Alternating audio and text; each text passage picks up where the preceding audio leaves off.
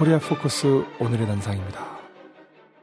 1945년 4월 9일 오늘은 디트리히 본헤퍼 목사가 사형을 당한 날입니다. 독일의 목사 신학자이며 반나치 운동가인 본헤퍼는 히틀러를 암살하는 계획에 가담한 죄로 1943년 3월에 체포됐다가 결국 이날 교수형에 처해졌습니다. 본헤퍼가 갇힌 플로센뷰르크라고 하는 수용소는 체코에 인접한 독일 동남부의 자그마한 도시입니다. 처형되기 전에 죽음은 끝이 아니라 영원한 삶의 시작이다 라는 유언을 남겼습니다.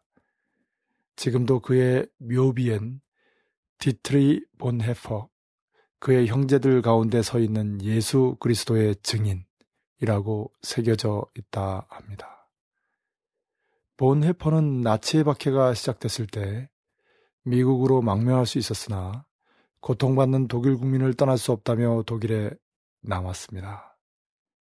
당시 대부분의 독일 교회들은 하나님이 독일을 경제 사회적으로 구원하기 위해 히틀러를 보냈다며 심지어 히틀러를 그리스도라고 주장했습니다.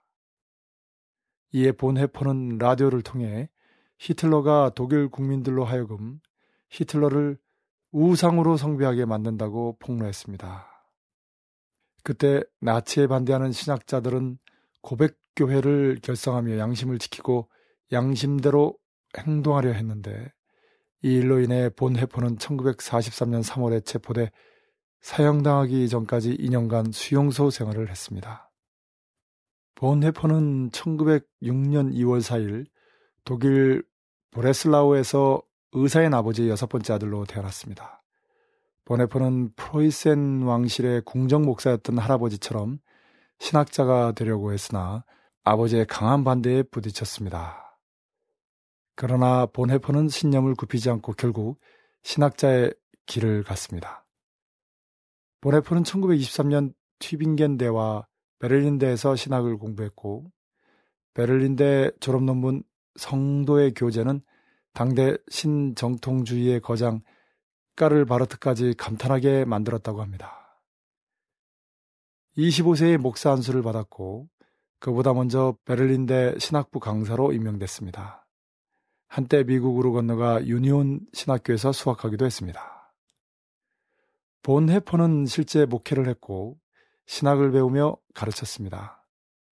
본 해퍼는 신앙인이면서도 사상가이자 실천가였습니다. 신앙과 삶, 투쟁을 일치시킨 본해퍼는 그 2000년 전 유대 땅에서 박해받은 예수처럼 100여 년 전 독일에서 활동했습니다. 30대의 생을 마감한 공통점도 있습니다.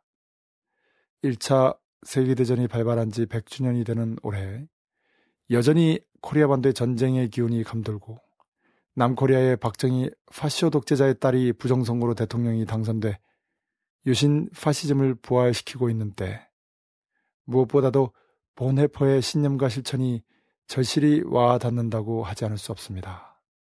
결국 역사는 히틀러가 아니라 본해퍼를 높이 평가합니다. 영생의 삶은 히틀러가 아니라 본해퍼에게 있습니다. 오늘의 단상이었습니다.